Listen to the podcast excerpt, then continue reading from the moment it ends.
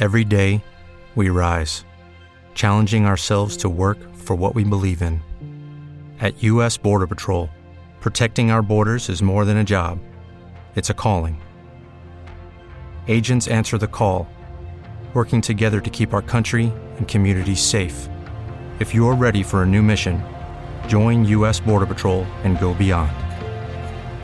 Learn more at cbp.gov/careers.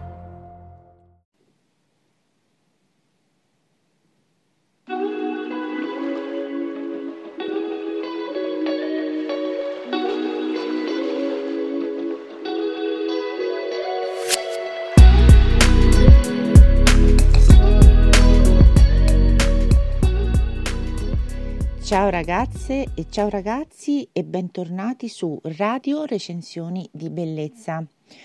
Oggi vi voglio tornare, voglio tornare a parlare di eh, un argomento che secondo me sta molto a cuore a molte di noi, soprattutto chi è portatrice di eh, occhiaie e, eh, e pensa di ave- sapere tutti i segreti per per correggerle efficacemente. Ma oggi vi voglio parlare di tre errori che eh, facilmente si commettono quando andiamo a eh, diciamo, lavorare nella zona del contorno occhi e soprattutto poi con il correttore. Tre errori che facciamo a volte in maniera inconsapevole e che però possono ehm, dare, eh, produrre un risultato molto diverso. Quindi parliamo di questi tre errori che si possono evitare eh, nella correzione delle occhiaie. Troverete anche questo articolo nel mio blog Recensioni di bellezza, ma volevo farne appunto una puntata per parlare, eh, per, farvi, per raccontarvi appunto quali sono questi tre eh, errori che commettiamo. Se sei una portatrice sana di occhiaie da panda, sarai sicuramente ferratissima su come correggerle e forse avrai letto alcuni articoli che ho scritto sull'argomento su questo blog su come nasconderle. Leggi correttore 5 segreti per cancellare le tue occhiaie ma forse quello che non sai è che alcuni errori possono comprometterne la correzione ed è proprio per questo che vi parlerò in, di, in questo articolo di tre errori da evitare per correggere le occhiaie. Occhiaie e correzione. Come sicuramente saprete, chi soffre di occhiaie in forma permanente conoscerà sicuramente tutti i segreti per correggerle e per far rimanere più a lungo il make-up.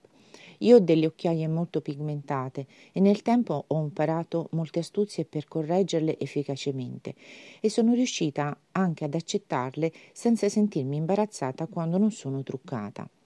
Ma a volte si fanno degli errori, anche inconsapevol- inconsapevolmente, che rischiano di rendere inefficaci la tenuta e la coprenza del correttore. Tre errori da evitare con il correttore. Questi che vi elencherò sono gli errori che ho commesso e che voglio condividere con voi perché li possiate evitare. Contorno occhi, applicare le giuste quantità.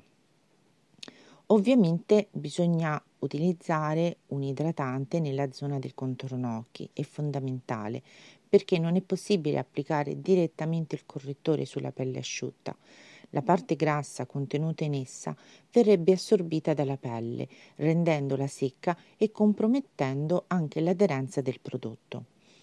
Per applicare la giusta quantità eh, di eh, contorno occhi ehm, risulta quindi fondamentale. Applicandone troppo poco significherebbe che il correttore non rimanga fissato e ben aderente sulla pelle. Metterne troppo poco significherebbe seccare la pelle e avere un risultato estetico eh, insufficiente e un contorno occhi disidratato. Non fissare il correttore.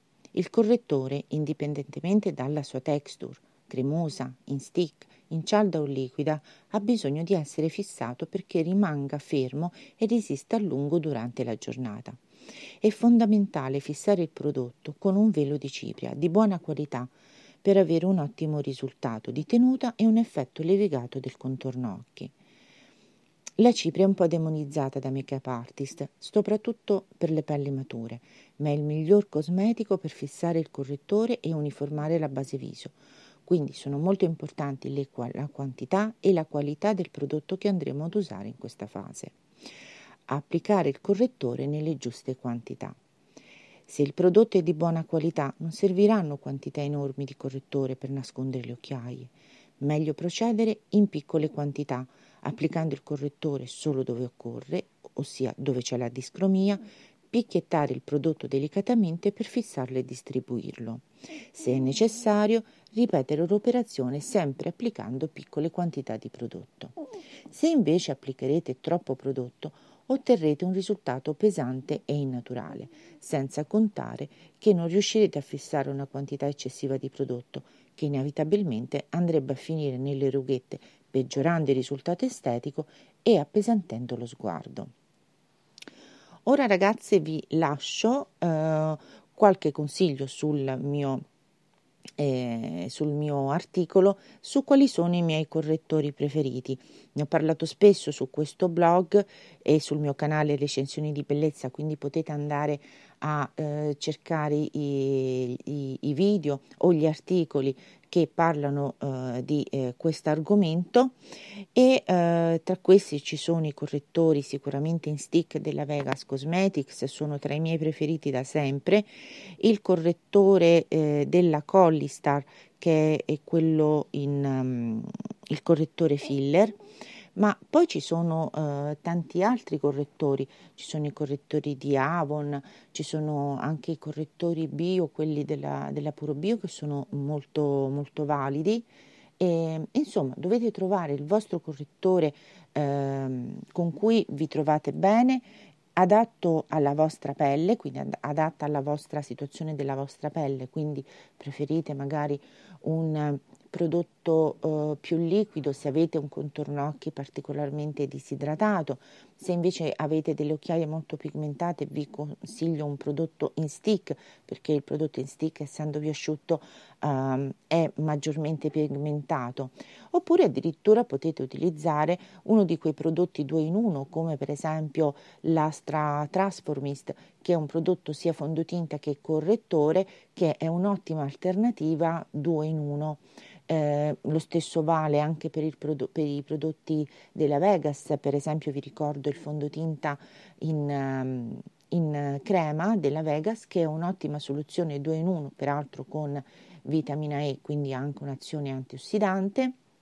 Quindi ci sono tante tante soluzioni che potete utilizzare e eh, per andare a correggere le occhiaie, ma ricordatevi questi tre eh, trucchetti, questi tre errori che eh, possono compromettere appunto il risultato eh, di una buona correzione e il risultato appunto eh, duraturo nel tempo. Io vi saluto, spero che questo, diciamo, esperimento vi sia, vi sia piaciuto, vi sia gradito e ci vediamo a una prossima, ci sentiamo a un prossimo eh, podcast. Ciao, a presto!